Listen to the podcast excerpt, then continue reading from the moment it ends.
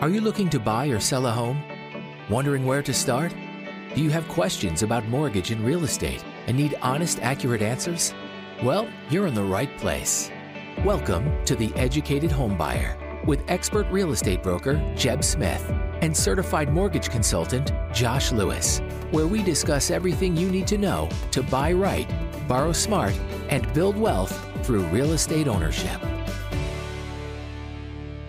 Welcome back to the Educated Homebuyer Live, where our goal is to help you buy right, borrow smart, and build wealth through real estate ownership and investing. This past week, since our last live, we've had unemployment numbers come out. Unemployment is currently sitting at 3.7%. We've got mortgage applications down. We got interest rates more or less staying flat, maybe even pulling back a little bit. But Josh, the big news tomorrow is the CPI numbers. I was wrong last week. I thought it was last Friday. That was the employment number. So CPI is tomorrow. That is really the catalyst that's either going to send interest rates higher or potentially pull them back. Josh, welcome to the show.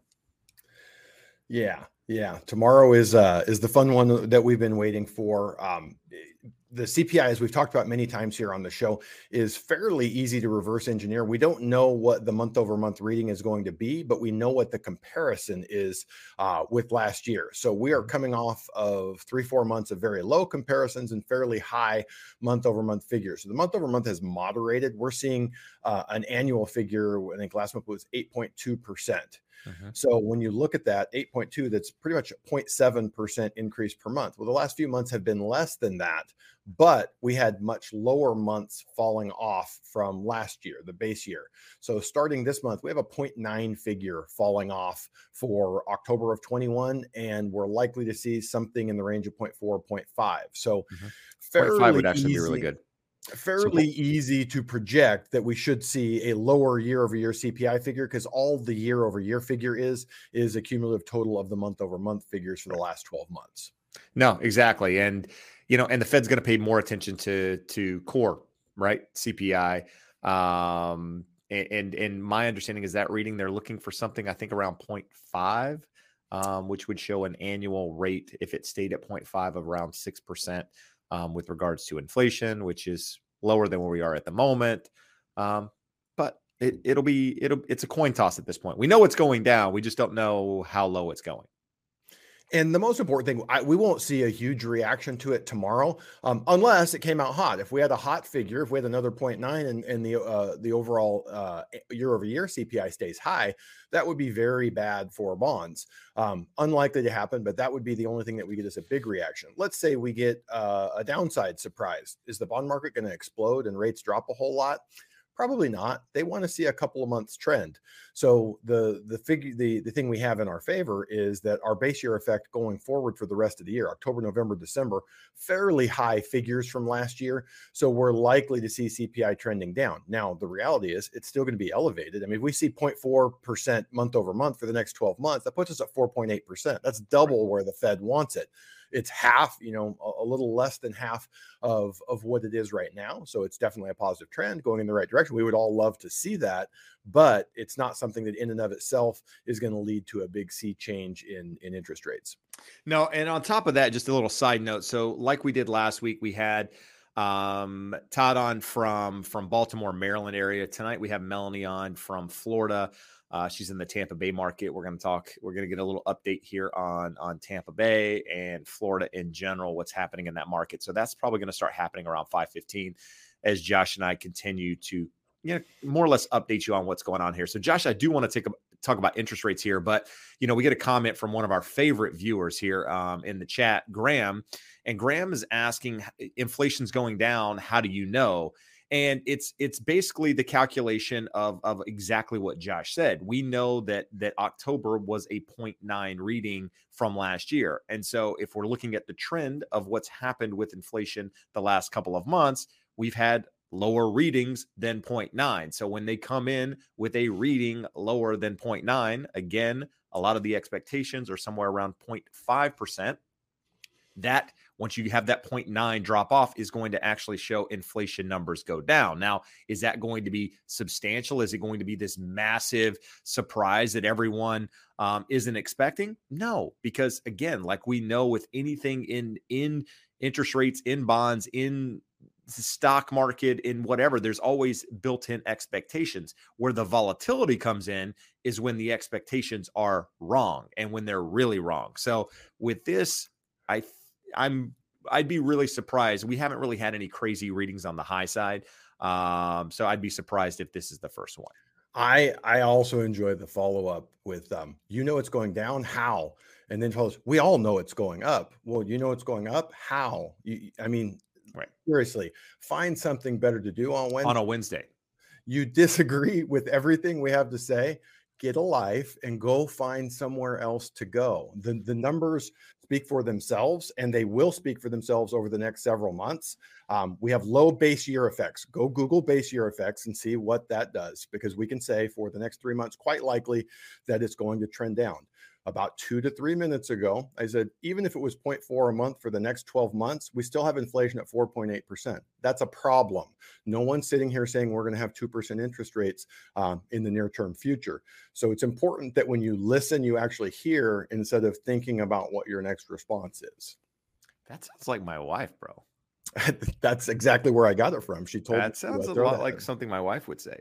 Uh, no, on, on, a serious note. So let's talk about interest rates. So interest rates the last couple of days, bond market is more or less moved sideways. Uh, I mean, for the most part, up a little bit, down a little bit. Nothing really substantial. Interest rates, for the most part, have trended sideways as well. Or have we seen some some pullback at all? Yeah, we've been in a in a sideways trend for the last three four weeks. Um, really waiting since the last CPI report, waiting to see what happens here. We we had popped up a little bit off of last month's CPI and have been in a range of about a quarter percent, and we are sitting right in the middle of that range right now. So if I were to say are rates better or worse um, from last week, slightly better, um, but insignificantly so. Pretty much the same as where we were last week. There you go. Awesome. Um, so with that said, what else do we have going on here in? Uh in our in our lovely real estate market to chat with. I mean, to talk about. So really, I mean, really the big news is CPI. I mean, we've talked about it week over week. The the numbers are going to continue to I wouldn't say be disappointing, but they're going to continue to be less um, than last year's figures um, with regards to the number of home sales, with the, the the number of closed transactions on every front. Um, for one, again, you're comparing it to really high numbers the last two years that aren't normal for this time of year. And, you know, that, and then you have the seasonality playing its part on top of that. So numbers are going to continue to slow. Less and less business is going to be done. The only thing that's going to change that is some some drop in interest rates or some big increase in interest rates more or less the market's probably going to move sideways for the foreseeable future now expect expect you should expect the next two months to continue to slow down just because that is what happens here. Um, and, and that's any any any market uh, for that matter not just this market this year. You know two years ago three years ago in, a, in what i would quote a normal market 2019 it was you know this is the time of year when when again when people start to pull their homes off the market things tend to uh, just naturally slow down. Uh, but i would say if if you're out there as a home buyer and we're going to talk to melanie a little bit about new construction and and because her market is made up of a lot of new construction as well but i see probably the biggest opportunities in this market are probably going to come from some sort of of builder new construction. One you've got you know the, the just the natural progression that we've talked about in the slowdown in the market builders aren't in the business of holding on to homes. They want to sell them, but you're also coming to year end, right? Not that their fiscal year end is going to be December, but a lot of these builders want to get property off the books. Um, and and not to mean they're going to give it away. I'm not saying that. We're going to talk to her about what she's seeing in her market and how she's approaching that. But I feel like there's probably going to be more of an opportunity to get a deal if if you're looking at new stru- new construction over the next couple of months. So, Josh, what do you think about that? Jeb, you know, really before we before we move we on, actually, and bring, yeah, yep, yeah. Ahead. uh, you probably saw this week Opendoor had more layoffs and redfin had some layoffs and basically all related to their iBuying department. So we had zillow get out of it completely. I didn't see i didn't read into the stories to see whether they completely have backed out of iBuying but it was it was funny to me. Having flipped a ton of houses uh, in the downturn in 2008 2009 um, it was interesting to me seeing big players with big pockets and economies of scale and the the thought occurred to me that you know when we see the next downturn these companies will be the ones that will clean up and the small mom and pop um, investors that are buying distressed properties rehabbing them and reselling them will not really be able to participate. But what we're seeing is all those companies did was they had great data. They had insight into where the market was going and what buyers were willing to pay and where they were willing to pay it. They stepped in and they overpaid for properties and they've seen that they didn't have a, a, whole lot of insider skill that a small local investor that might flip five or six houses in a year is when you're trying to scale to buying billions of dollars of homes. Very interesting um, to see that what should be shaping up for the right market to buy homes at a discount uh, and resell, they're completely out of the market. Well, it's it's funny. I mean, you know, so I was on another uh, podcast today at talking about this this topic actually came up and they said, "What do you think about iBuyers?" I said, "You know what's funny is that 2019, 2020 prior to the pandemic, I was actually just starting a YouTube channel and I did a video on iBuyers and I said that iBuyers basically would not last in this market. And the reason I said that was and it had nothing to do with the 2020 them overpaying and all of that. That was a completely different catalysts that added on to to the reason I think they failed. But their for one, they, they their business model is is is terrible. Um, in the in in the idea that they're using um, AI and and different you know uh, measures to figure out the value of a home versus actually having a human out there figure out these calculations because you know as good as artificial intelligence is it it, it, it, can't figure out some of the things with regards to location and upgrades and just different things that it, you actually need a real person to to to be involved in. Um and and they came out and they were this disruptor in the market and they were going to be the next thing and everybody was fearing iBuyers and you would look at the commission structure that they were charging and they were doing low commissions you know on paper but then when you looked at the actual fees once you tallied everything up that they were charging, they were actually more expensive to sell a home with than it was to use traditional real estate agent. And so I said that business model's not it's not going to work. People see that, but once they actually go through the process, it's not nearly as good. And quite frankly, that that business model has failed in in a number of ways, but on top of that, they're now getting sued because they they did set an expectation that it was much less expensive to use them versus you know a traditional uh, path of of using a real estate agent and now there's a whole lawsuit against them and you know millions of dollars in this whole thing. So yeah there's a lot of people knocking on the door of trying to disrupt the real estate market with artificial intelligence and all of that but like i've said for a very long time selling you know buying real estate selling real estate is an emotional process. You need an agent involved.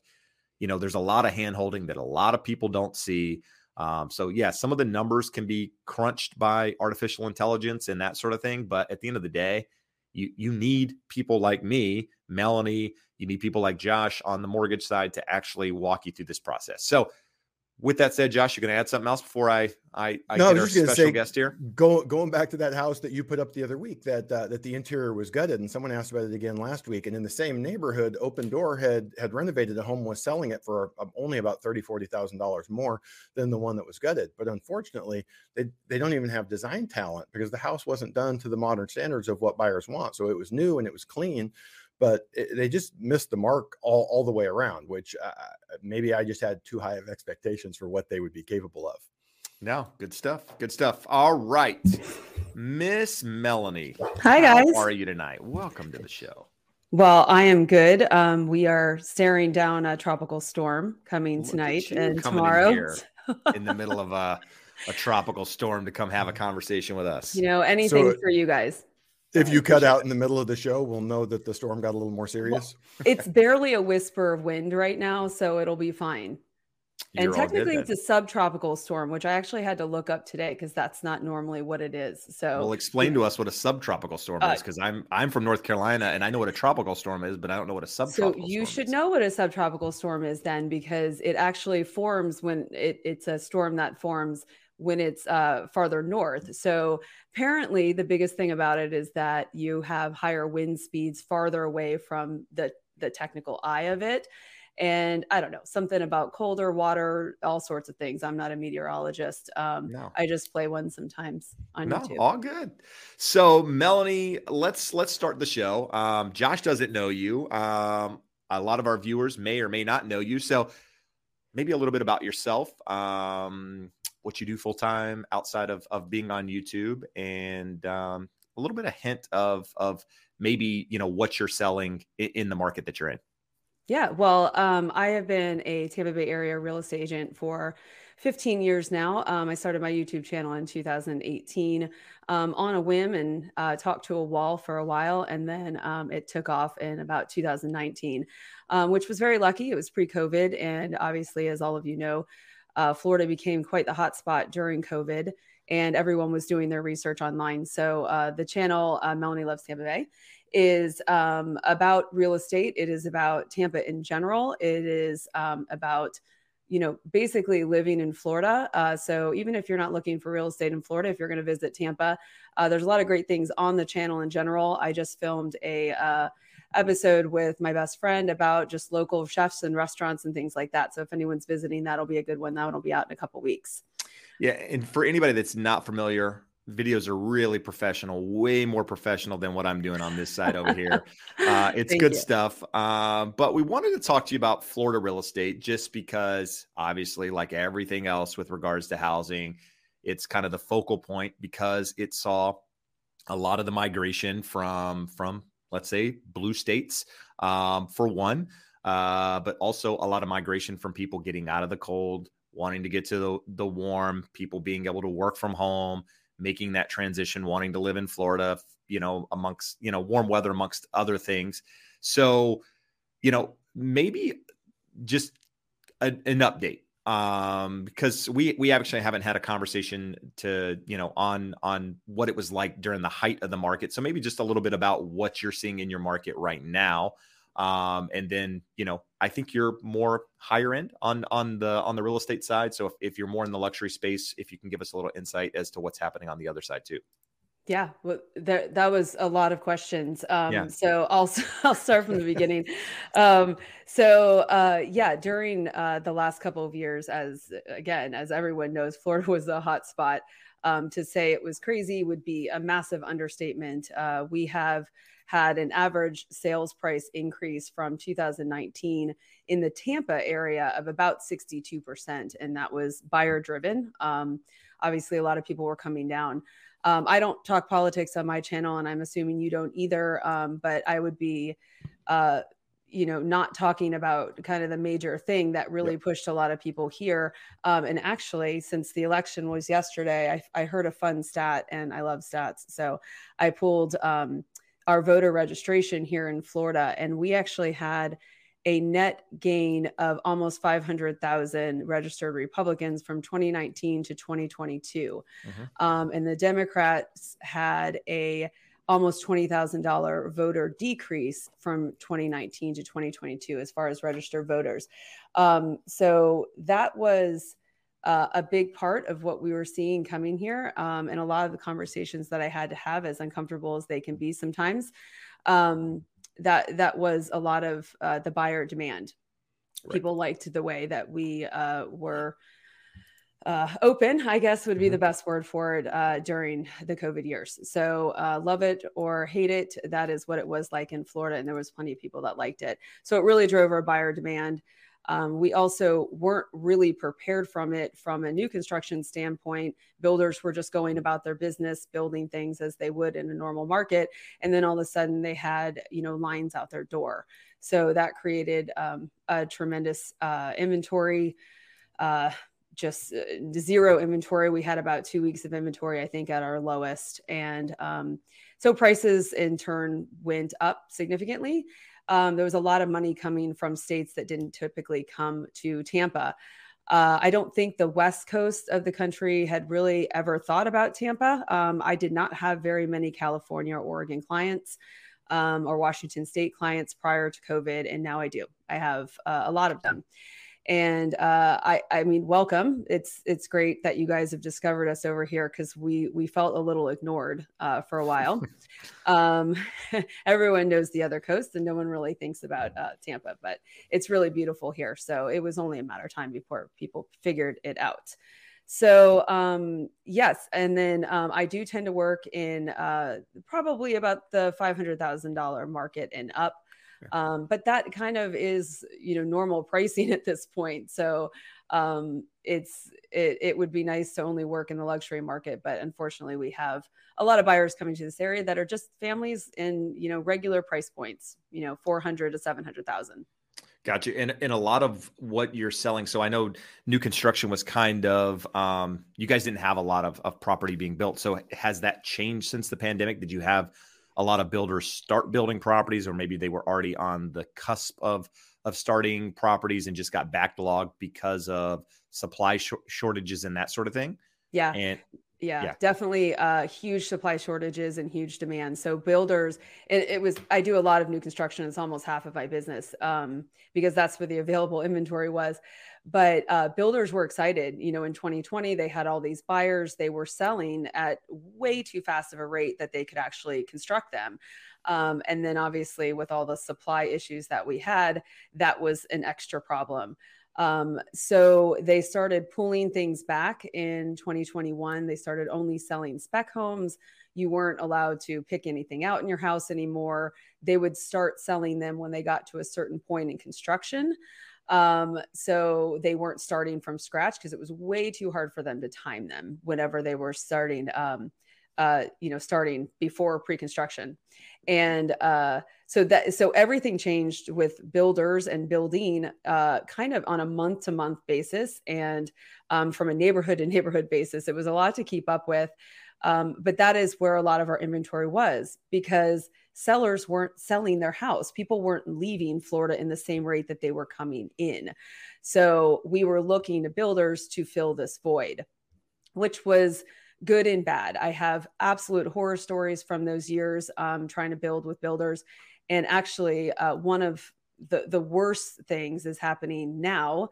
And to piggyback on you know all the talk that we have on interest rates now, I have uh, a handful of buyers who went under contract with builders in mid 2021 to late 2021 have been under contract for you know uh, 12 to 18 months at this point while the builders have been slowly building their house. Meanwhile the interest rates have more than doubled on them. And these are end loans. They weren't construction loans so they haven't locked anything in and they can't lock anything in. And when i i mean it is a huge stress on these particular buyers who just were not predicting the uh, interest rates to go up that much they just didn't know i mean we're talking may of last year that they went under contract they wouldn't have thought that. And what you, what are you seeing those buyers do now? Are they closing on these properties, or are you having buyers cancel? Because I they mean, ha- they yeah. have to close, or they lose their ten percent deposit, and that 10%. that was what builders learned in the the first downturn in 05 and 06 our deposits weren't that much so you would have people walk away from new construction all the time back then but now they're smarter all of my buyers have 10% down. So 10%. Eh, they don't want, I mean, that was what was required. You're in a multiple offer situation with a builder. A builder could have asked for anything in May of 2021 and, and got it from a buyer who was excited to have a new house. They were promised it in 12 months and it's 18 months later. Um, so that is that is a, a unique issue that I'm having right now. Um, and you know, most builder contracts here are built with a two-year buffer, so they have two years to build your house. Wow. That's never, you know, that's not normally what happens. So, you know, we don't really look at that and think, oh, that should be lower to protect you. That was kind of just standard, you know, breeze right by it in the contract before. So now, now you mentioned something, Josh. You need to jump in here. I feel like this is a a, a one-on-one here. Mm-hmm. Um, mm-hmm you mentioned something about spec homes. So spec homes, mm-hmm. you know, for those aren't listening, are this is a builder not building, you know, a, a, a, a whole community, I assume, of of homes uh, unless they have somebody under contract. So they're building these as they as they come up. So are you having like communities where there's a bunch of homes sitting empty and they're completed, or is everything that's coming to your market essentially under contract and it's already accounted for? So we're still working through what's under contract. Um, what I think will be interesting to see is moving into next year because the same amount of buyers aren't you know flooding the builders model homes right now so they're building they there was a neighborhood i was in actually in wesley chapel north of tampa and it's just road after road of houses that are not under contract yet but they're not really to the point that they they would be marketing them. Um, so I think that's going to be a 2023 phenomenon, especially in the beginning parts um, where uh, builders are going to have a decent amount of inventory and they're going to have to cut their prices a little bit. Um, but for right now, we're still kind of working through what is under contract you know one of the things we talk about a lot here on the show is i'm i'm less concerned with home prices and more concerned with affordability. Home prices are obviously a big component of that but the thing that's kind of thrown things out of whack this year is as you said somewhere around 3% at the turn of the year and now we're sitting somewhere around 7% that's more than 100% increase in the interest rates. For you guys in in the tampa st pete clearwater market right now it's the 12th least affordable uh, on in terms of the measure of percentage of borrowers um, above a 36% debt to income ratio. Are you seeing much of an impact? We talk about a lot about the difference between willing and able demand. We never have a lack in California, and I suppose probably not in Tampa either, of willing buyers, people who would love to own a home. We start running out of able buyers when we have interest rates this high, pushing prices higher. Are you seeing much of an impact in your market on that? Uh, yeah, I mean that's that's a huge part of uh, of our market right now. Is it's not that there's what I'm seeing more than anything is it's not that there's not able buyers out there, is there's not willing buyers. Um, so everyone, it's like a standoff right now between buyers and sellers, and everyone's just waiting for somebody to blink. Um, I have a listing that's in a fantastic neighborhood. It's a fairly new home, and there's three sets of buyers just circling this house, but no one will pull the trigger. Everyone's just very gun shy right now.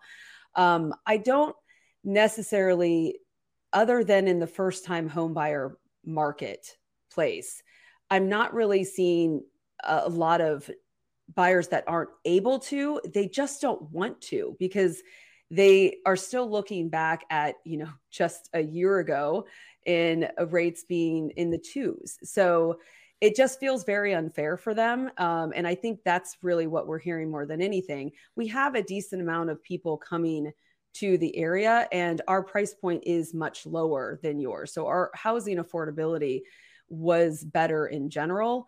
Um, it is definitely worse now um, but when it comes to affordability, the conversation that I have with my buyers a lot is is more than just interest rates. It is um, homeowners insurance and property taxes here in Florida. So we have a lot of things that contribute to um, the affordability for people, and you know the principal and interest is really just a portion of it um, for our home buyers. We have a, a major homeowner insurance issue here in Florida um, not helped by you know Nicole swirling out there in in going to hit the East Coast today, and then obviously Hurricane Ian that devastated um, Southwest Florida um, two months ago. So, um, so that's only going to be more of a, a challenge. So that's a lot of the conversation that I have with people. I think as interest rates continue to stay where they are or go up a little bit or maybe go down a little bit, like anything else, people get used to it and that just becomes what they have to do. But people just don't want to do it right now. That is the biggest hesitation with buyers.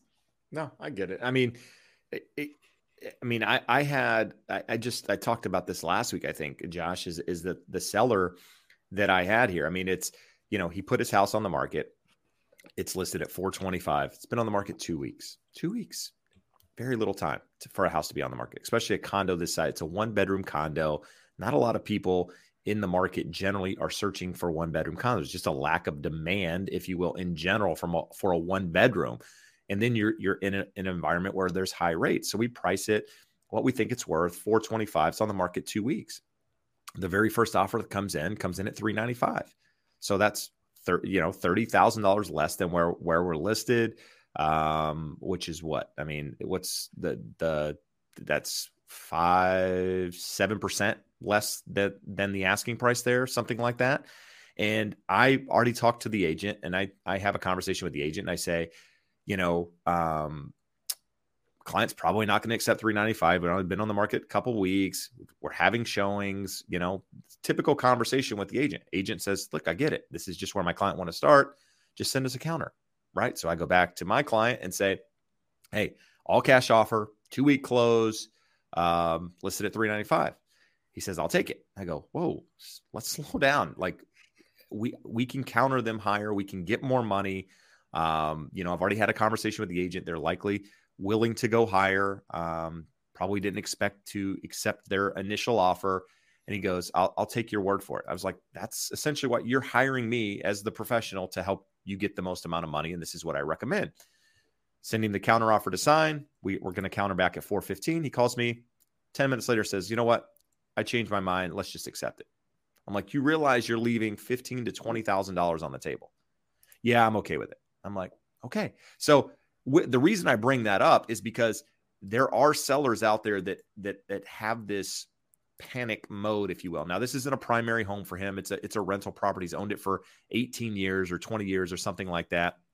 He just he wanted the cash. So he's willing to let leave money on the table, if you will, to to confirm that he can get a deal and, and move very, very fast. And he could have probably still done that at a higher price. But are you seeing any opportunities like that in your market. Um, and, and had you asked me outside of this scenario, would I have said that you could just go offer 7% less and get an offer? Except I probably said, probably not. I, the only reason I know of this one is because I was involved in it and I know all sides of it. But are you seeing any discounts in, in like when I say discount, I'm not talking about prices crashing, but I'm saying relative to where you think it should sell, any opportunities?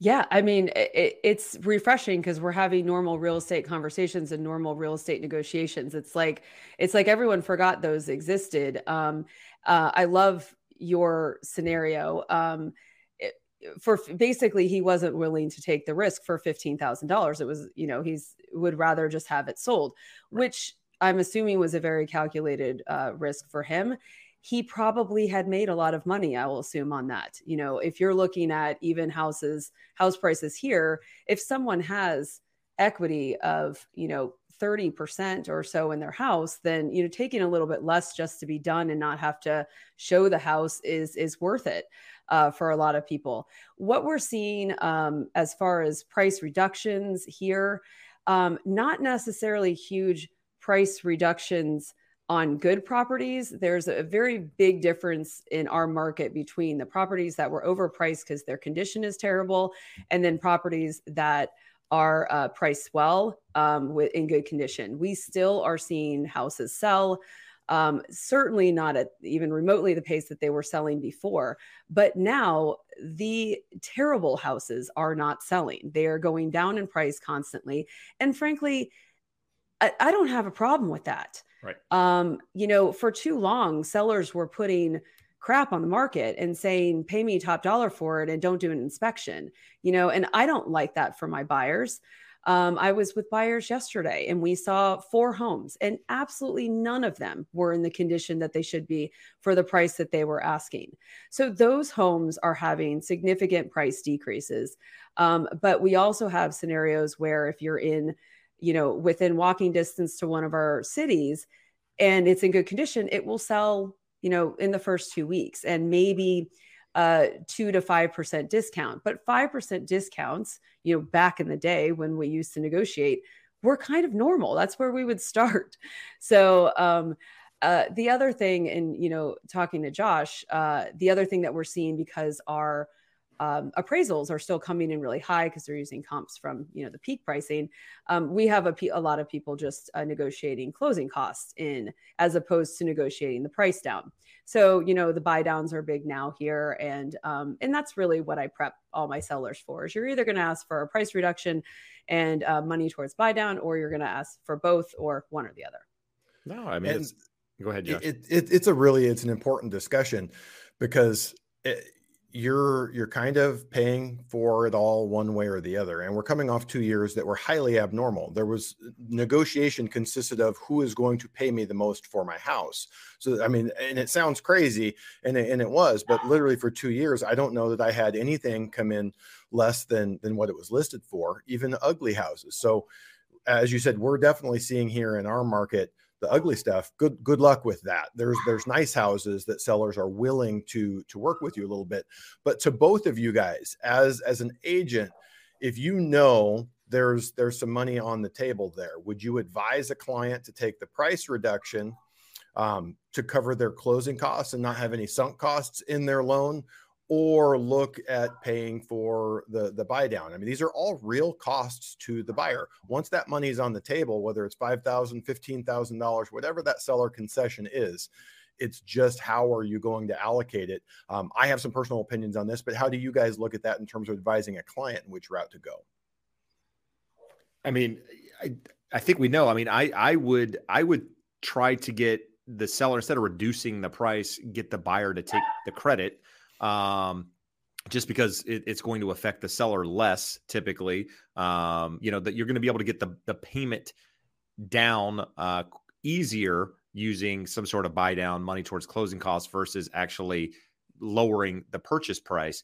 Um, now, as far as how the buyer uses that money, that's that's on them. Whether they want to do a temporary buy down or permanent buy down or what have you. I mean, that's really where I'd say you you got to be, you know, make sure you're working with a professional um, and and and knowing the difference. And I think that's a big thing right now, Josh. Is that I mean, I'm I'm getting a little off topic here because I'm throwing it back to your way, and we'll let Melanie jump in before you answer. But there's a lot of people that are advising, you know, the temporary versus the permanent, and I think it's it's a mis not a misunderstanding, but I don't know that enough people in your profession truly know the benefits of each and when a client should be choosing one over the other.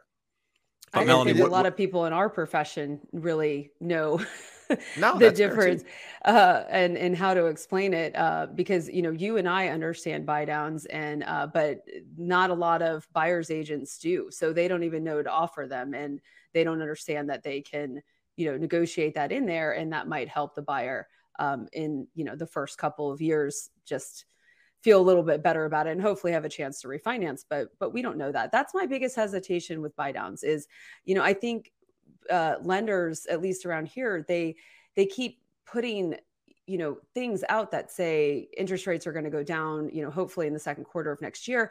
I mean i don't know about you guys but that is the last thing i want to put out there because we don't know that.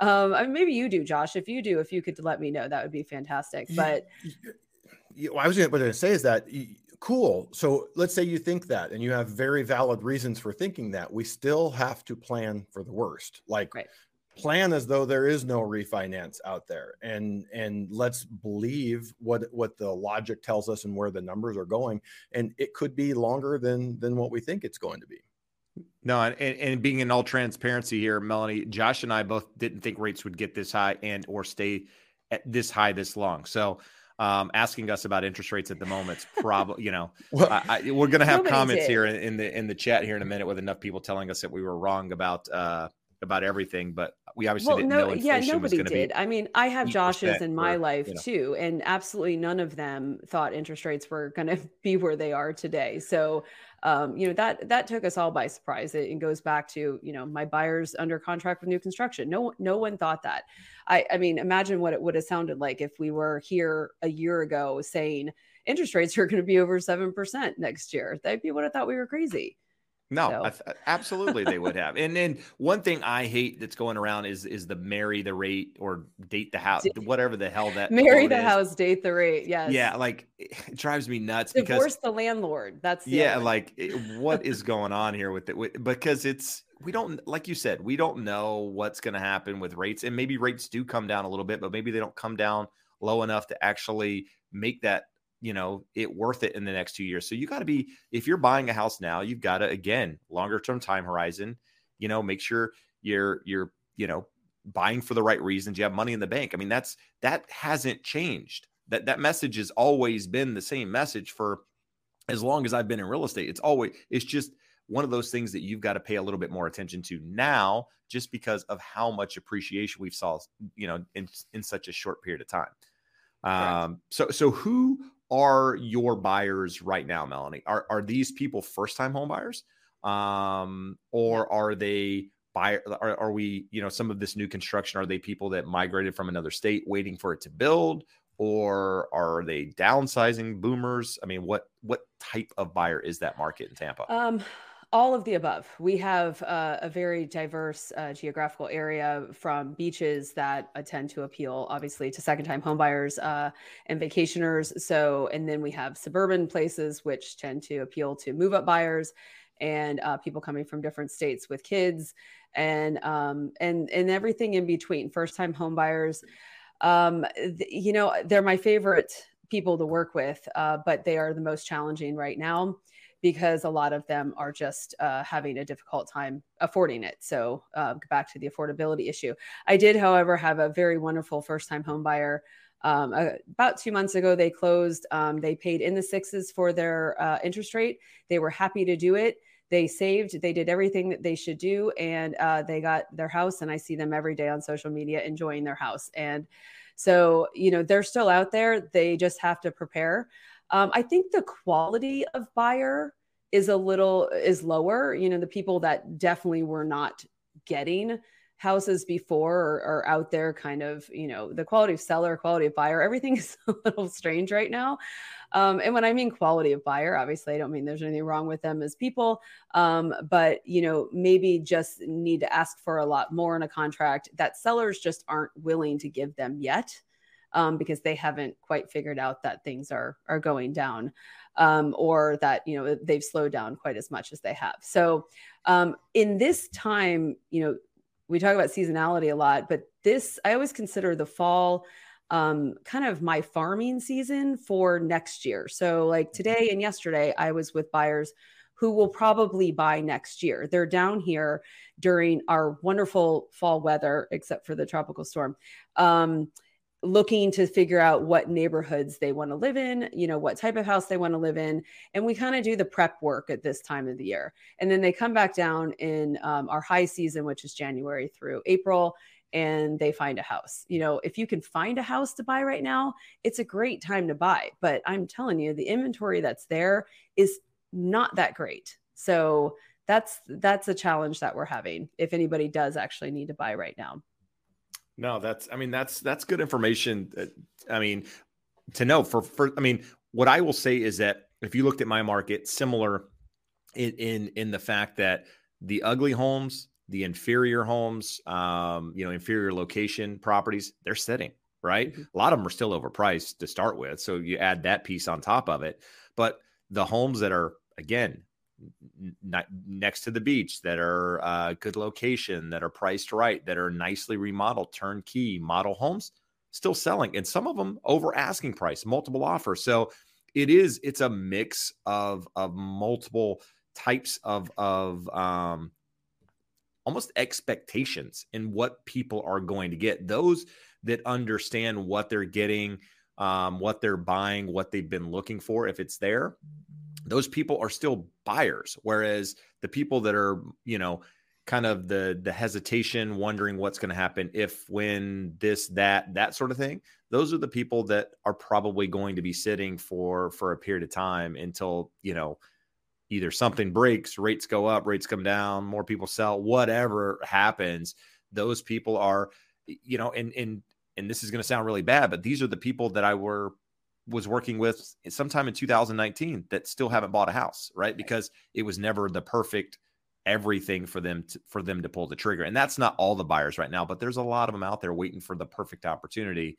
And you know, from my yeah. experience, that that perfect opportunity never never actually comes. Yeah, no, it definitely doesn't. Um, you were talking about something before I came on. You were talking about um, new construction and um, that being where the deals are. And and I have advised that uh, a couple times to people already.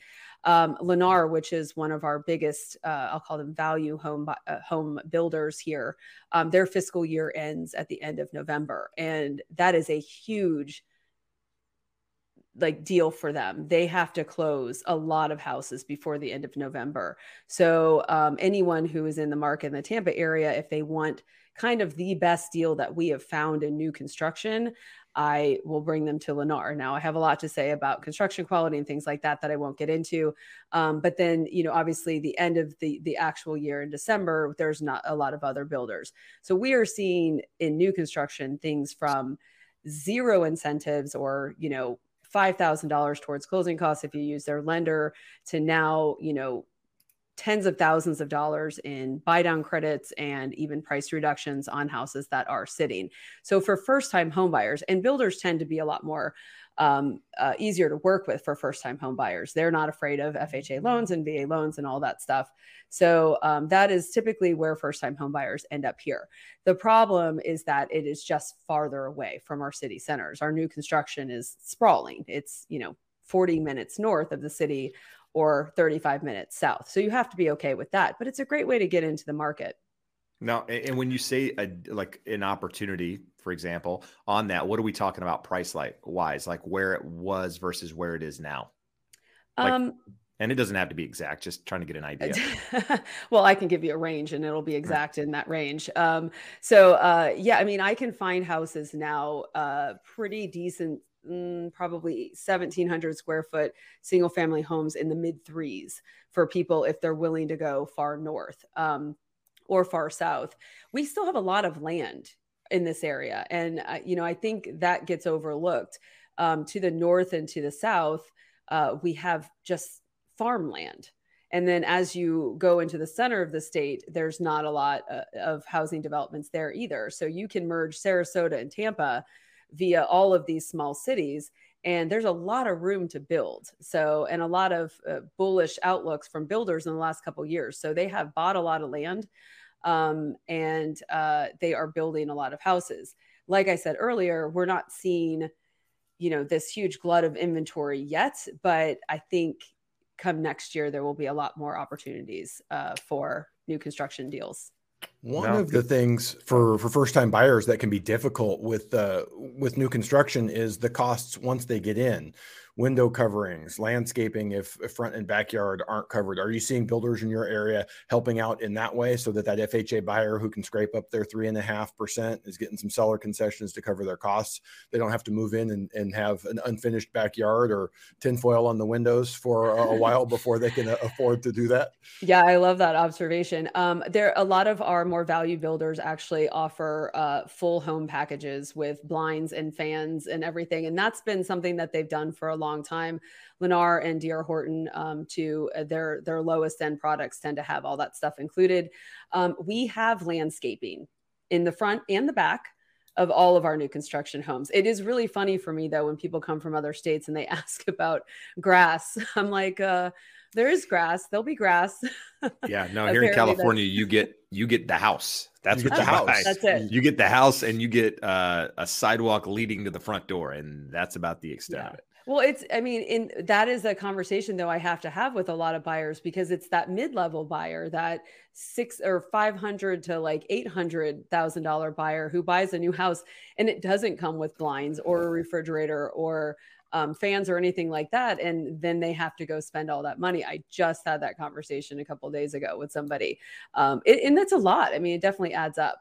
As far as builders um, helping out with that, um, back in the day, I used to ask for those things as part of negotiation. If you go really far back in my library, you'll find a new construction video that has, you know, this is how you negotiate with builders. You can ask them for refrigerators instead of asking them for price reductions.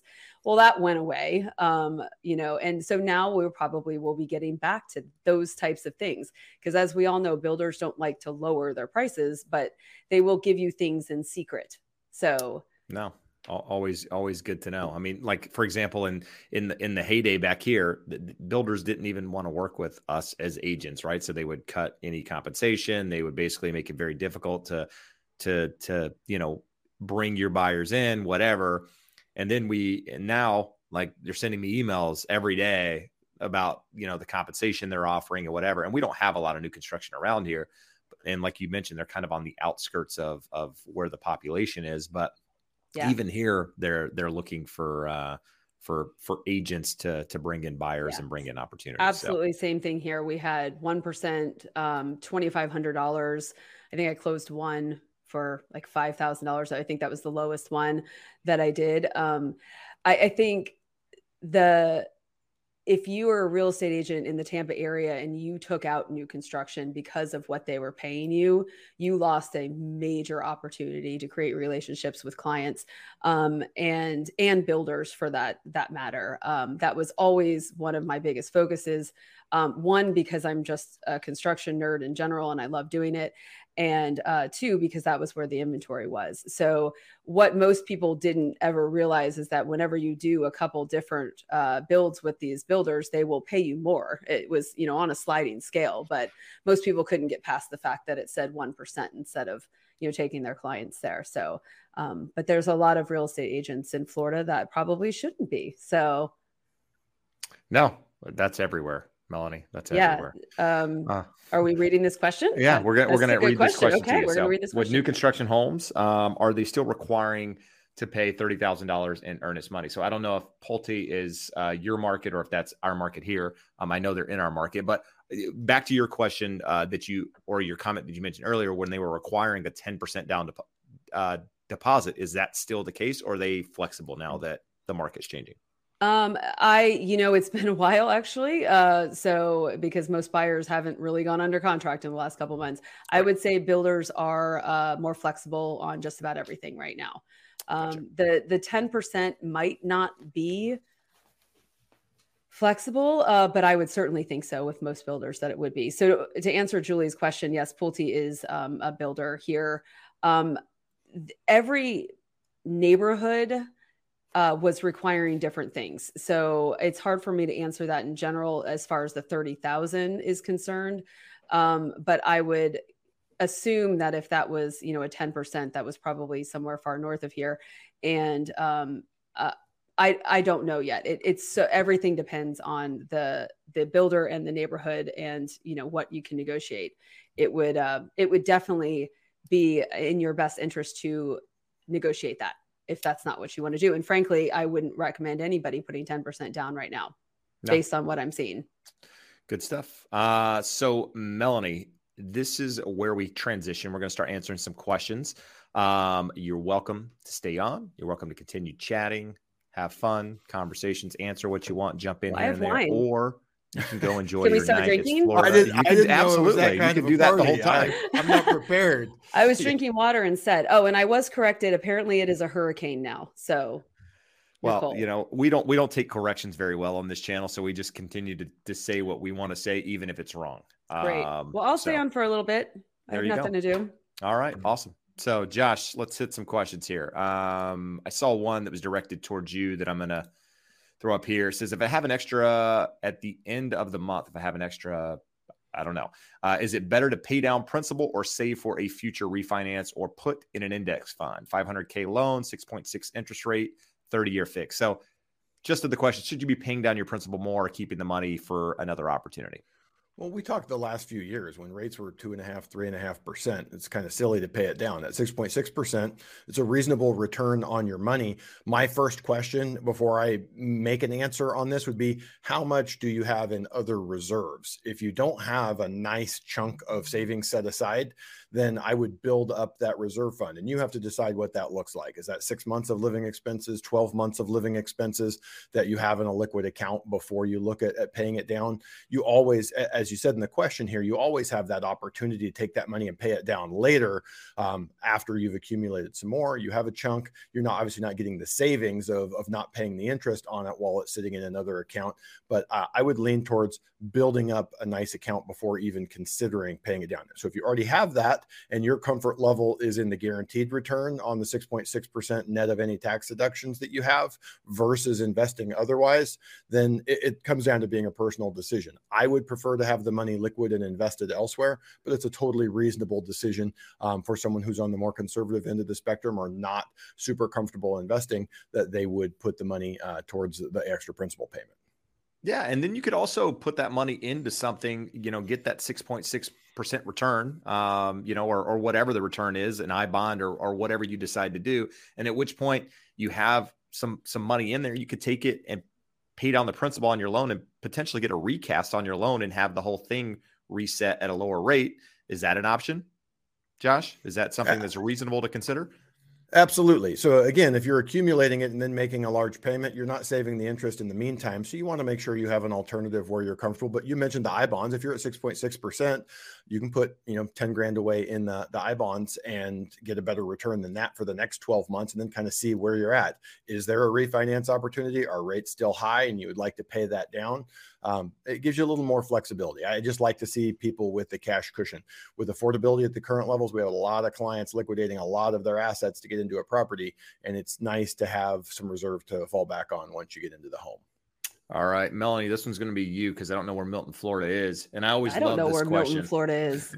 well, I always love this question anyway. It's it's it's who's buying houses. It's you know Who's buying houses in Florida, Melanie? Oh my gosh, I got that question so much. Um, well, one, it was people from California, um, and uh, two, people from the Northeast, and I guess three, Midwest. Um, you know, I, I think it was it was depending on who you hang out with and who you associate with there was a lot of people that felt like nobody had any money the last couple years but a lot of people had a lot of money yeah um, and they spent it on houses mm-hmm. and so it was surprising to me how much money people would come down with, but they were coming down with a tremendous amount of equity.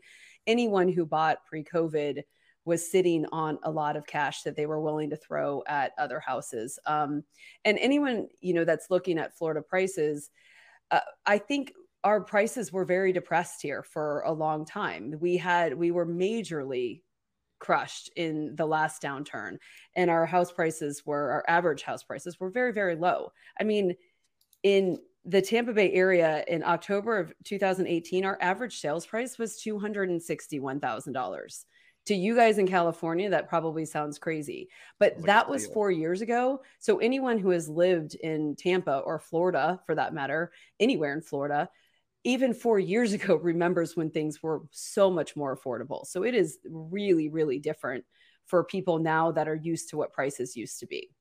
No, and you had a lot of people that were, you know, going back to the people having cash and having money. A lot of people sold and were able to get more for their house than they thought they were going to get to begin with, and they were willing to pay more for a house than they probably wanted to pay just because they had some excess money. And we saw a lot of people again do very well, not just in housing, but in the stock market and, and other places during that uh, during that two year stint uh, of the yeah. pandemic. So there was a lot of money floating around. It was fun money for them. I mean, they they genuinely didn't think they were going to have an extra hundred thousand dollars. No. So agreed. they were just like, fine, we'll we'll pay extra for this house.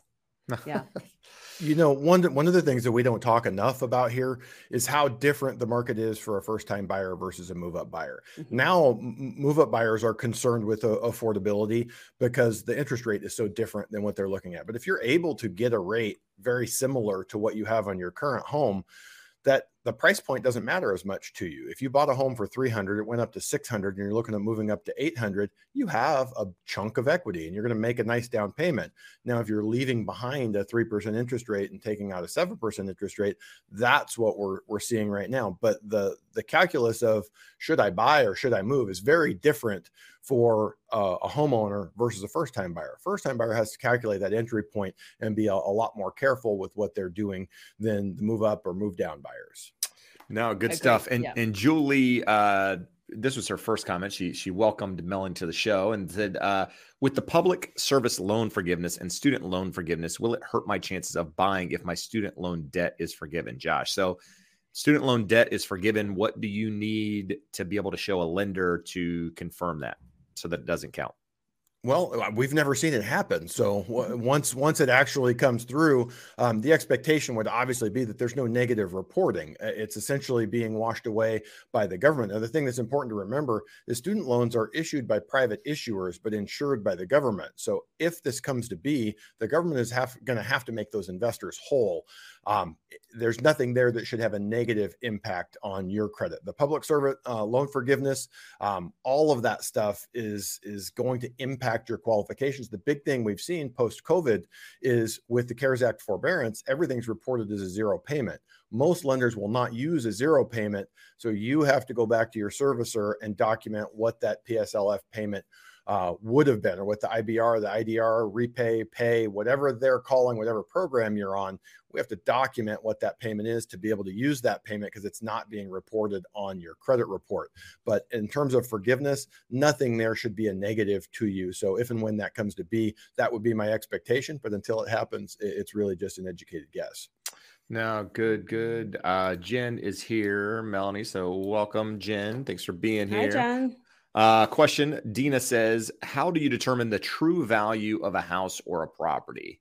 You would have to ask an appraiser only question mark. So, you know, I'll throw this your way, uh, Melanie. When you're when you're trying to figure out the value of a property, say for now, you know, are you going to Zillow or Redfin? I know the answer is no, but um, are you? What are you doing with comps, right? Because comps are um, skewed high skewed high right from three yeah. months ago or four months ago kind of like you mentioned you know appraisals are still coming in high so how are you trying to figure out the value or helping a seller understand where the market is at the moment that's a fantastic question. I just had this conversation with sellers yesterday. Um, it is, uh, it's not as much of a science right now uh, because we can't just look at comps and say this is what it will sell for.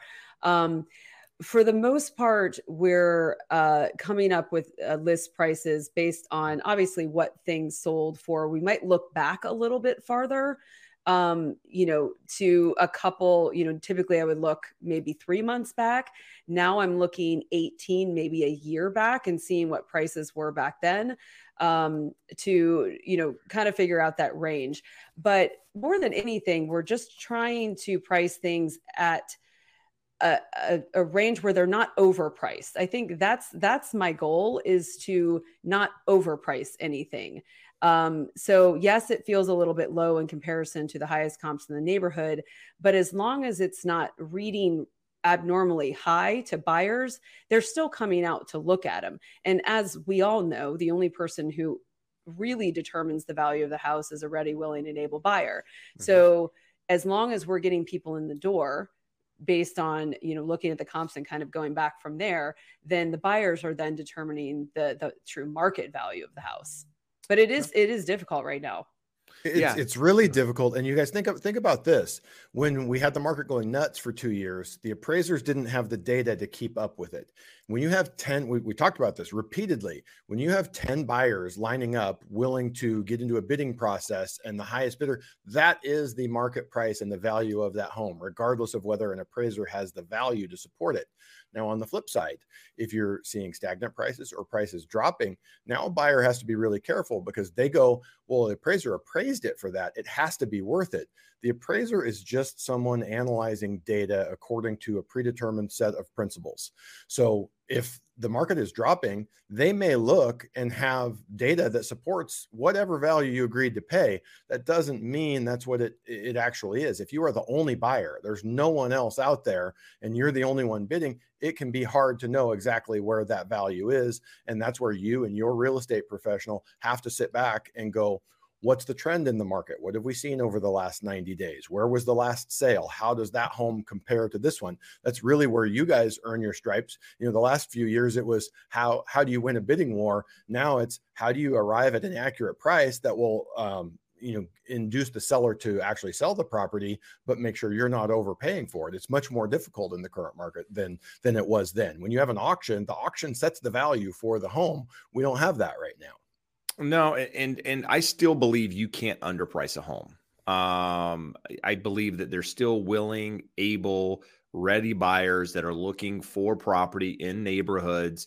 Um, you know, if if homes are priced correctly, they're going they're still going to get an offer. Um, but it's it's it's not like you said, it's not the craziness that we've seen over the last couple of years where people are are paying overpaying for property and and waiving everything it's more normal. It's it's what we're used to and again i talk about it all the time people have very very short memories when it comes to real estate and it is you know they only remember what happened the last two years. It's funny when i go back and watch some of these videos that i filmed in 2017 2018 it was like these are the things that we were talking about in a normal market and it's we're back to that guys and it's um and you're just going to continue to see more of it. So yeah um, uh, let's just see. talking about the normal market, like our inventory in compared to 2019, you would ask that. Um, we have 356 homes less on the market this month in comparison to the same month in 2019. So it's the exact same, essentially, amount of houses that we were selling in 2019. Now, we didn't have 7% interest rates in right. 2019. So that's the difference. No, and it's a big difference. It is. I mean, we're not we're not trying to we're not trying to sugarcoat that. Uh, so, guys, we've been on an hour. Um, it is going to be that time when I ask you guys to hit the thumbs up if you found any value tonight. If you like Melanie being here, um, you can also find her uh, on YouTube at Melanie Loves Tampa Bay. Her handle is in the description of the video. She's on social media as well, um, on Instagram, TikTok too. TikTok. You on TikTok? Uh, I can't get. I I, I love TikTok? watching it, but I haven't done it yet. So it's all not good. in any meaningful way. Facebook, all of there. those places. So so make sure you, you you guys check her out there. And then um, if you guys haven't listened to the latest episode of the Educated Home Buyer, go check that out on the podcast. This week we talk about ten red flags to look for if you're getting a loan. Um, what you should look for when you're talking to a lender like Josh, you know, what conversations that you're having what you should be listening to, what you should pay attention to, the questions you should be asking yourself, maybe another lender if you're getting multiple quotes, just to make sure you're getting the best deal possible. So check that out um, while you're out there searching the internet and looking for things to do.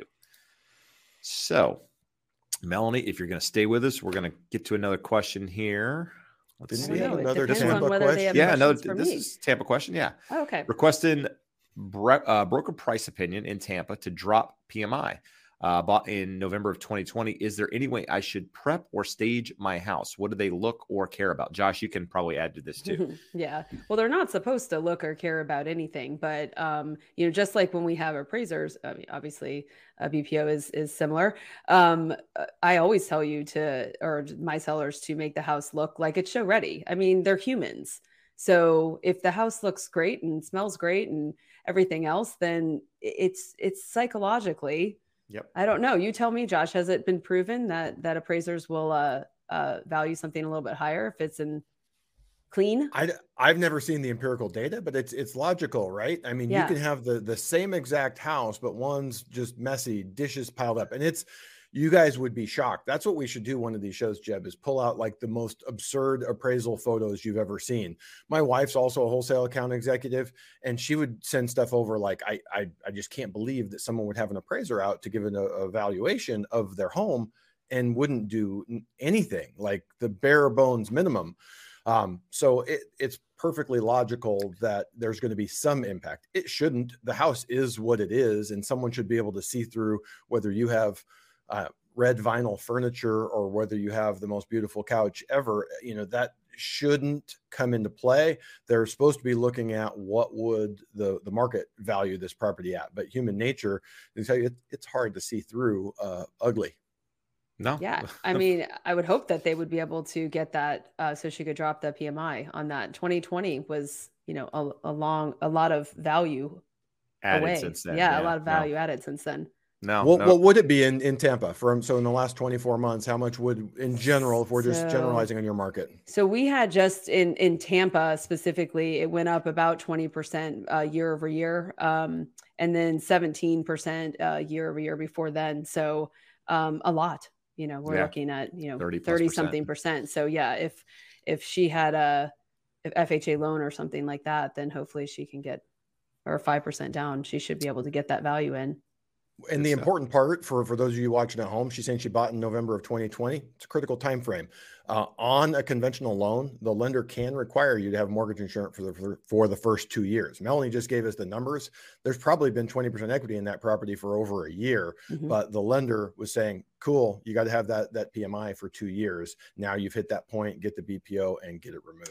Yeah, I think she brings up a really good point, though. And Josh, if uh, you could talk about this for my own knowledge. Um, is this is a, a good way to or maybe something to bring up with our clients in order to help their affordability for people that did buy in 2020 um, or even early 2021 if they can get rid of that pmi they probably have more equity and no one's probably talking to them about that it's hopefully your your real estate professional and your mortgage professional are staying in contact with you checking in at least a couple times a year and having sort of an annual review or a checkup and making you aware of the the changes and things that you can benefit from. The crazy thing it's not so crazy with rates you know from 2018 through 2021 trending down and being at low levels, we had a ton of people that would just refinance. It's easier than going back to the appraiser. If it's less than, or going back to the lender, if it's less than two years, you weren't even eligible, but you could come back after six months and use the appraised value to do a new loan. Now, obviously, no one's giving up even a 5% interest rate to refinance right now. Um, but these opportunities are out there and we want to do it and, and take advantage of the, the valuations that are out there right now to, to get rid of it. Um, and, and it, we get this question probably what Jeb once a month. Someone says, "What what are the guidelines for doing it? When does it come off?" If you wait, it's uh, when you get to seventy eight percent of the original. If you wait, it's going to be a long time it's going to be a long time because you're, you're, in the early years you're paying mostly interest and not a lot of principal and they don't account any appreciation.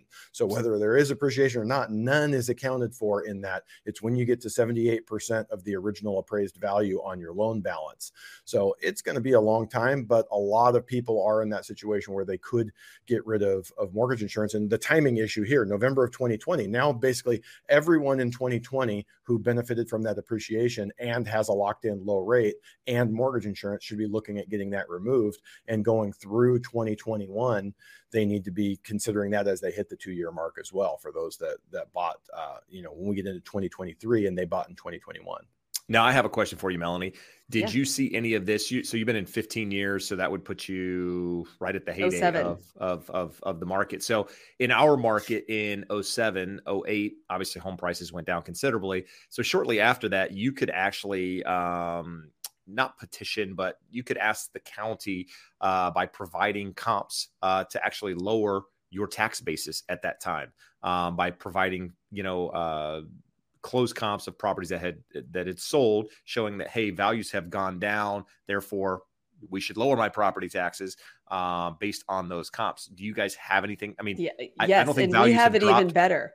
I okay. mean, I'm going to sell Florida right now. Um, so they did it automatically we didn't have to ask for it. Um, so the way if you're a primary home here in Florida, you can home if it's your primary homestead, you have the homestead exemption. So with that, the taxable value can only go up 3% per year. However, it can go down as much as the property appraiser wants it to go down. So we saw very large decreases in our taxable values during those years, especially uh, 2009, 10, 11. Um, and then the crazy thing about it is that moving forward, the only they were only allowed to raise them by 3% per year. So when you're looking at someone who bought in my old neighborhood last year for say a million two versus somebody who bought it when I bought it in 2006 who rode through all the decreases in taxes, we were talking about a massive property tax difference between neighbors. So um, it it was a wonderful benefit that we got during that time that people needed. Um, however, it is creating really really big gaps right now. So we, we have that. That's California. I mean, that's well, why we're still here. Jeb, one of the interesting differences. So, California with Prop 13, you can only have 2% increases. But let's say at some point you do have a decrease, you go to the assessor and they drop that value the, the ceiling stays at whatever your home peaked at and can continue to go up 2% annually from there. So, like when the market took back off in 2013, 2014, 2015, we had people seeing bigger than 2% mm-hmm. increases in their values. They were still subdued relative to what the actual fair market value of the property was, but we did see those values going up higher because they don't limit you you're not limited by how the property value goes down. It's limited by the peak that it was at and still 2% increases over time. Yeah. And that's, you know, where I was going with the comment that I made, Melanie, is that, you know, our property taxes, like we have, you know, grandma who bought her house in, in 1960 uh, beside me who pays like a thousand dollars a year in property taxes. And then my bills, you know, $12,000 a year or whatever the number is. Right. And it's just a matter of when you bought it and you paid you know that 1% based off the the the value or the price at that time and then it couldn't have increased more than 2% per year yeah i mean exactly i mean the difference so, is yeah. we didn't have to ask for it um, no, that seems like a lot great. of work that's... for your property assessor no, it, and it was. I mean, it came through us initially, so we had to fill out a form, provide the comps, and then somebody had to analyze it and say, "Yeah, this is accurate. It's not. Whatever." Um, but the only reason I even brought that up is just to see, you know, if if values did decrease by some big amount, if there's some sort of forgiveness, if you will, when it comes to property taxes. Yeah. So Flash Light says, do automated valuations, including Zillow, take into account the last sale date? If the last sale was 30 years ago, it could be outdated and have deferred maintenance versus the same house that sold last year. So here's the problem with Zillow is that it's probably uh, more wrong than it is in that it is right because of what you just mentioned there is that all Zillow can do is is look at data and data with regards to bedrooms, bathrooms, square footage, lot size. That's essentially what they're looking at. And they can get some sales history um, on them and what have you. But where, where they're missing the mark is location. Um, where is that property located versus the neighbor? Is one have a view? Does one not have a view? Is one staring at the ocean? Is one backing to a freeway? All it's doing is looking at the the data, so to speak, and not anything more than that. And so it doesn't know if Melanie's house is completely dialed into the nines and and upgraded, you know, yesterday, and my house is completely original from 40 years ago. That's where Zillow is wrong. And the data is easily manipulated. I've told you guys this, and I've actually showed it to you where Zillow will come out with the value of a property and say a home is worth, say, 500,000. If I go list that property as a real estate agent, if I list it and, and say I list it for $2 million, Zillow will automatically change their number to 2 million bucks or around 2 million bucks just with me listing that property there. So it's very, the numbers are very easily influenced um, to whatever someone lists that home at. So in a market like we're in right now, the numbers are going to be off if somebody's overpricing property. I mean, it's going to be off more than than normal. At least that's how it is here in California because you've just got so many different types of property built at different times, different tracks, different all of these different factors playing into it. Now, in in a uh, state like Florida, it, it, might be a little bit different. What do you see there, Melanie? Anything? Yeah, we um, same exact uh, feedback. The prices go up once we list it. Um, eh, they they are the most accurate in the neighborhoods where there's a lot of tract homes and there's yep. you know a decent amount of sales and everything's kind of the same. Um, they they tend to be you know somewhat uh, you know well a lot closer than they are in neighborhoods more like around our cities and stuff. No, good, good stuff. Josh finally paid the light bill. Lights came on over there. I know. I was going to say, is does does that mean the party's I, over and the lights? I moved, yeah, you I moved my left wine arm. you had going. It's, yeah, uh, party's done. Uh, so, Jeb, we actually there's two comments here, and, and oh, I, I want I I I want uh, to to hear oh. here. So Jen, Jen, the your producer says Melanie helped us buy a house for forty seven thousand dollars in two thousand nine, and then follows up with our property taxes in two thousand eleven were three hundred dollars a year. So yeah. give us some context to this. What did that look like, and what did it end up? Uh, is it what rented now? Did it get sold? Is what we want to know. What? What does Jen live in was what we we're, what we're trying so, to figure out. Um, actually, I mean, that was the depths of our right. short sale foreclosure market. So the house that she bought was, um, I forget what year it was, probably somewhere in the 50s. I'm sure Jen will chime in in a second um, on uh, Coquina Key, which is actually a really lovely piece of property south of downtown St. Pete um, her and her husband were just looking for a deal. Like, I mean, you everyone was at that time, and it was a short sale. I think we negotiated for uh, several months, as they all were back then. And I think she sold it for eighty-seven thousand when she moved to Atlanta. Um, so she made a decent amount of money on it pretty quickly, and the market still wasn't that great whenever she sold it. So um, she practically doubled her money. But uh, but yeah, that was that was back in the day. Now that same house, um, yeah, I think she did today? a video on it. Um, was for sale in the 200s. Again, I'm sure she'll chime in with the actual number. Um, but yeah, I mean, it was, it was, I mean, it was like 700 square feet though. It was tiny. She said it was a two and probably one. On it wouldn't qualify island. for flood insurance now, so we probably wouldn't even be able to get it insured now. But that was different days back then. No, good stuff. Good stuff.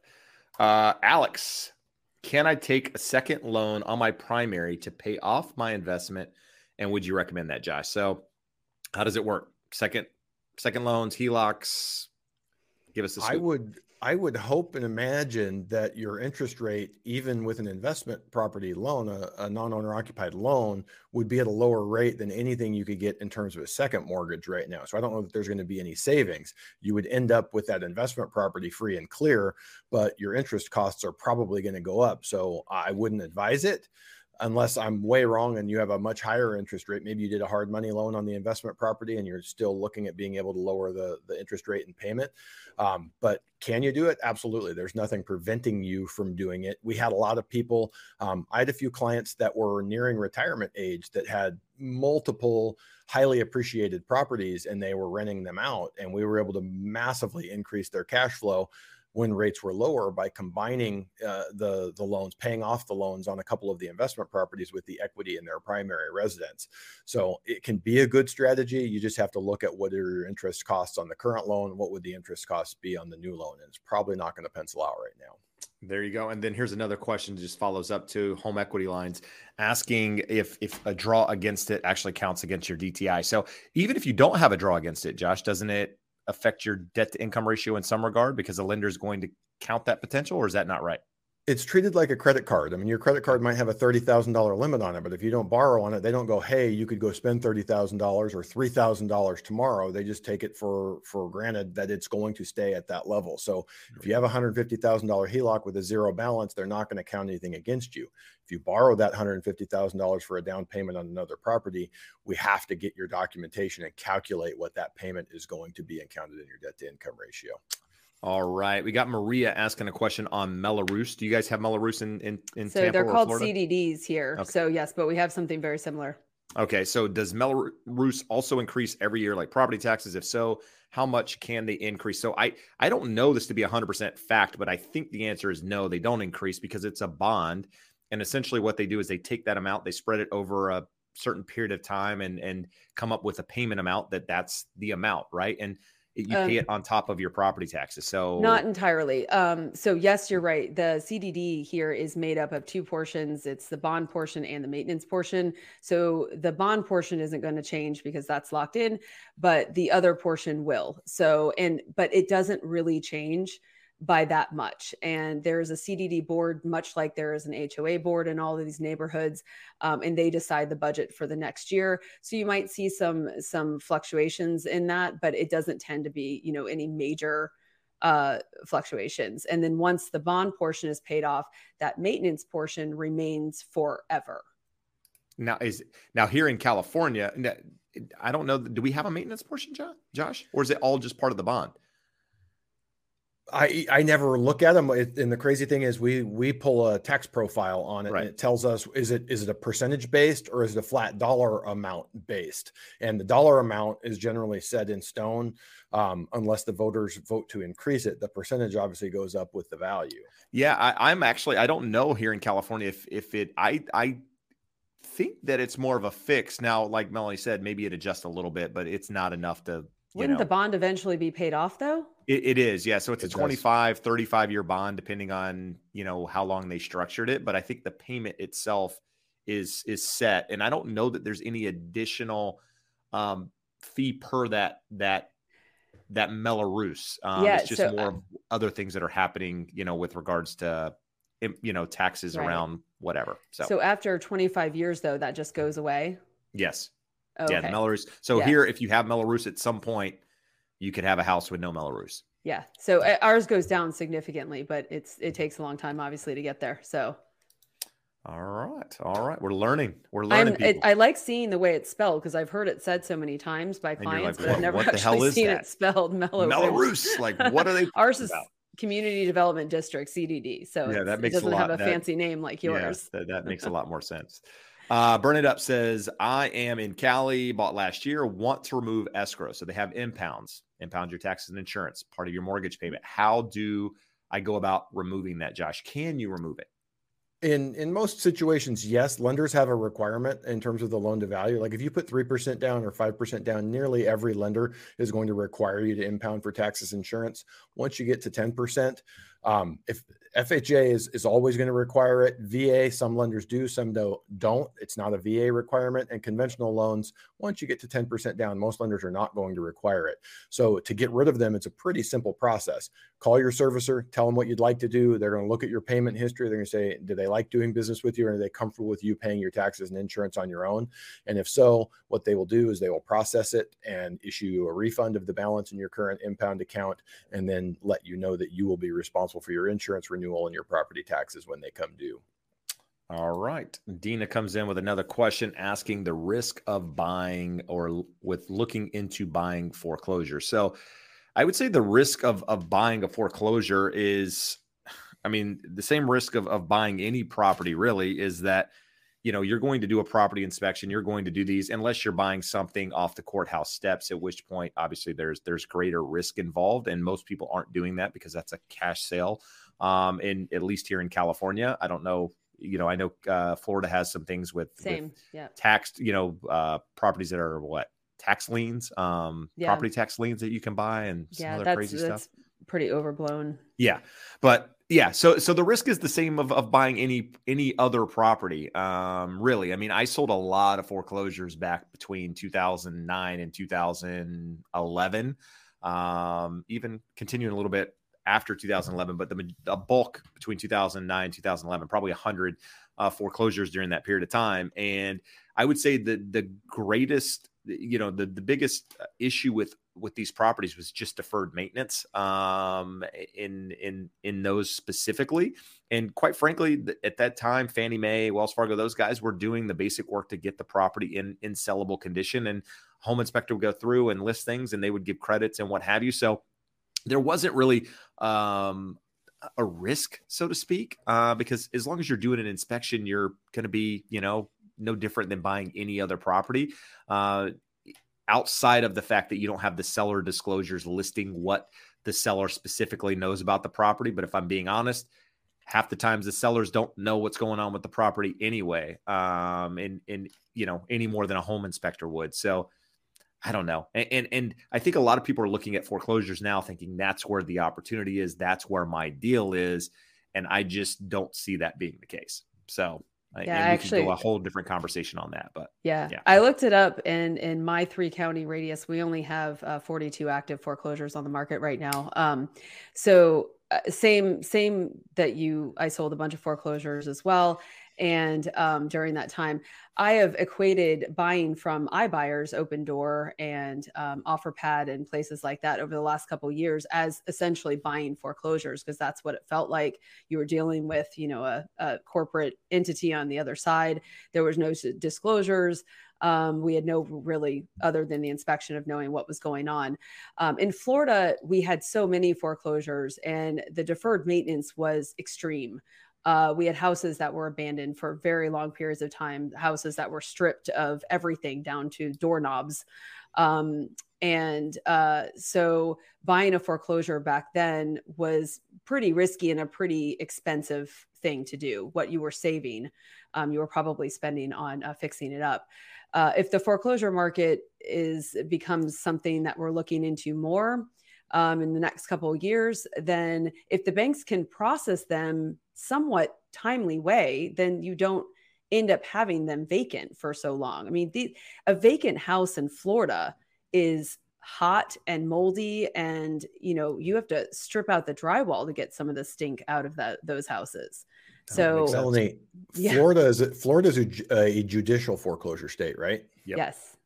So what's the normal timeline? And for, for those of you watching at home, it's it's very different when it's a judicial foreclosure. In California, it's a, a mortgage state, uh, deed of trust. Basically, if you stop making your payment, the lender has to file a notice of default. You have 90 days to cure that default. They have to file a notice of trustee sale. You have 21 days and they can take it to sale. So literally in 111 days from you missing your payment, a lender can take it to sale.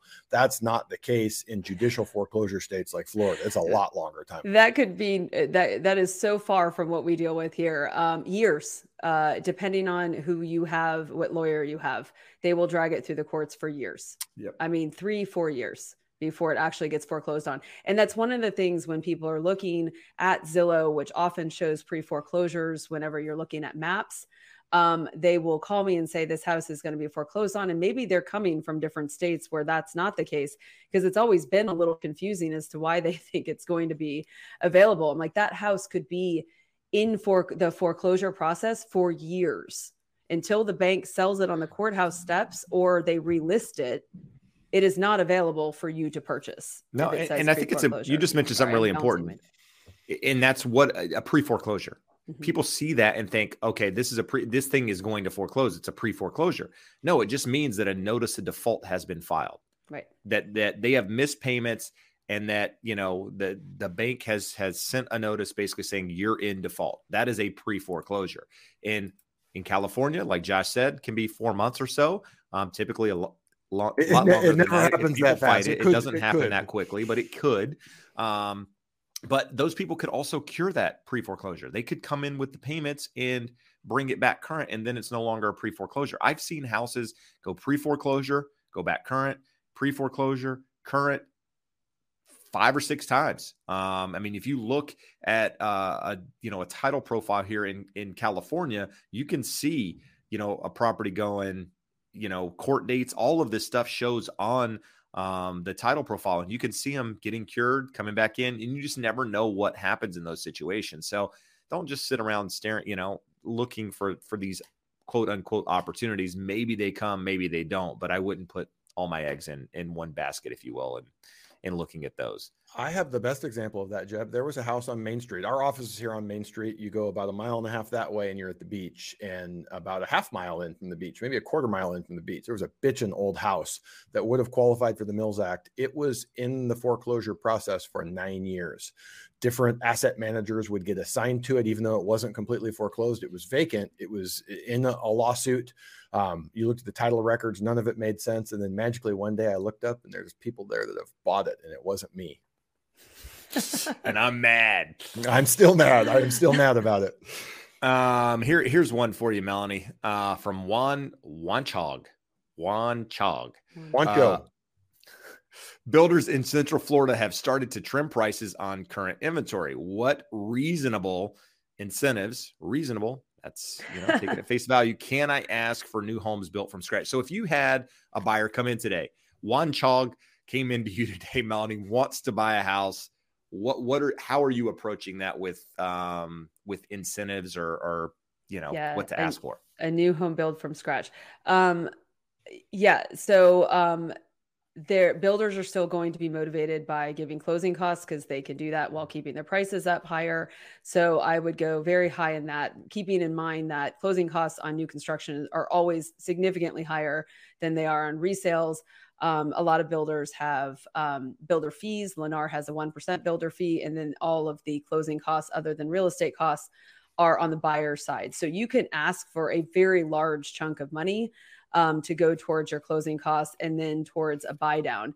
If he's building it from scratch, that's the part of the question that creates more questions for me. Um, you know, what is the timing on that? And, you know, what would they be willing to contribute to a, um, a buy down if a buy down is needed. I mean, there's just so many questions as to when that house would be done and what the interest rates would be.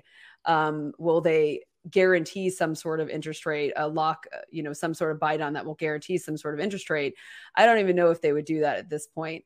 Um, if you are looking at any builder from now to the end of the year, you need to go for the jugular as far as what you're asking for, even if it feels ridiculous. What's the worst they can say? No, they don't care. They're they're builders. They'll tell now, you no.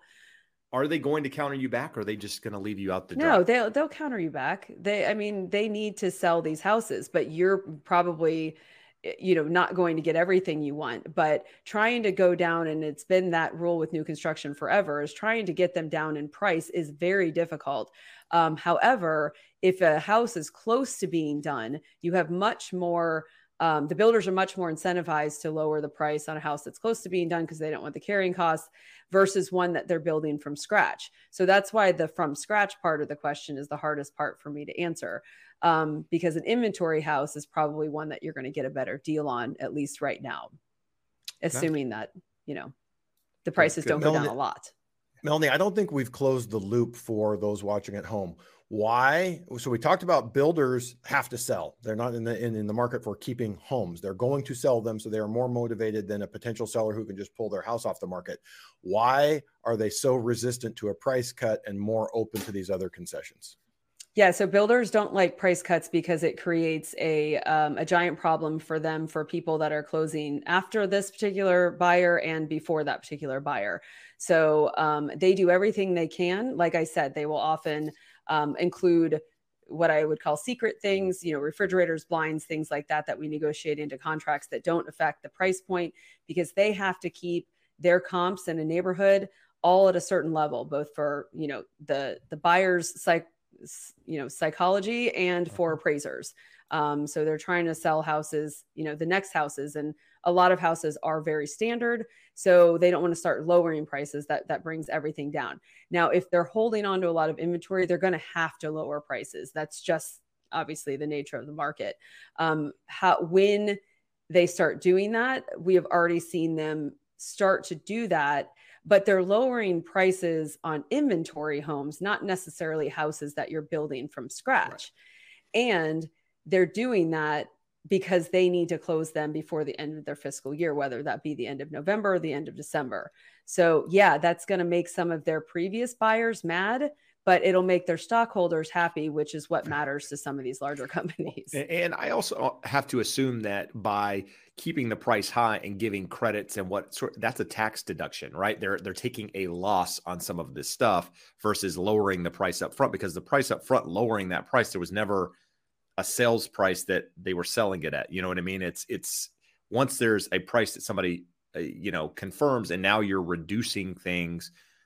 Maybe there's a tax incentive there for them to do that. I don't know. Maybe I'm uh, making up something. Yeah, I, no I don't. I don't know. I've never really thought about the builders' uh, tax breaks. Um, yeah, and, and I think a lot of these builders are probably. I mean, we're not feeling bad for builders. I mean, mm-hmm. I'm not at least. I mean, a lot of these guys are probably getting 25, 20% more than they ever thought they were going to sell that house for when they planned this community two years ago or whenever they were planning these communities just because of what happened in the market.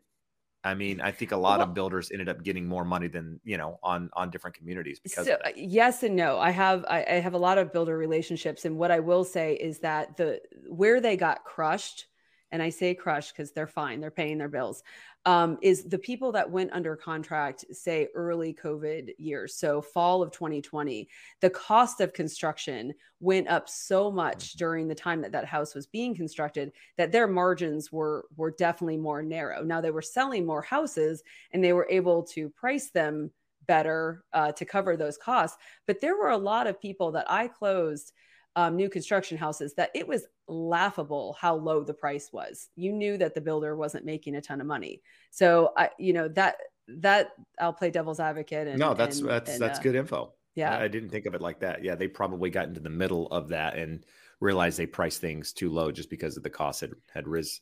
and that's why rose, they stopped risen yeah. No, um, and that's yeah, why they started much. selling it at a certain point of construction because at that point they were able to price all of their materials. They they knew what all the framing wood was going to cost and and all of that and the windows. I mean windows were a major problem. So once you get just before drywall you know the price of the house. You've already ordered everything. So then they could price it properly which made sense and i totally understood when they did that and frankly it was easier than having these you know questionable timelines no, good stuff. Uh, Marion. Marion lives in Brandon, Florida. That's a little ironic. Brandon, Florida. Brandon, Florida. Yes. That's uh, a suburb outside of Tampa. 1650. Uh, would rather have a mortgage. Do you need lots for closing costs? Josh, uh, saving for closing and paying rent feels impossible. So, are there people out there to help you with closing costs at the moment, Josh? Lenders, well, builders, sellers? It's, it's, it's a really good question. So we've just been talking about new construction. Can we get sellers to pay it? Yes. Most likely. Um, resale, our sellers wanting to move homes, especially if it's not the most beautiful turnkey home. Yeah, they're willing to do it. Lender credits can oh. be really difficult in the current market just because um, with rates up, lenders don't want to pay a premium. So they won't let you bump your rate and get much of a credit because they don't want even higher rate loans on the books because they're worried that they're all going to pay off. So it comes back to can you get it covered by the seller is going to be your best option and you should absolutely be able to. Important question melanie we get this all the time. People always want to ask um, how much are closing costs or how much do i need to have saved for closing costs? And i can tell them very well what it's going to look like in california these vary a lot regionally for us on a typical purchase in California, they're going to have uh, about 2%. It's going to be about 1% for their closing costs, about another 1% for their prepaids to establish that impound account.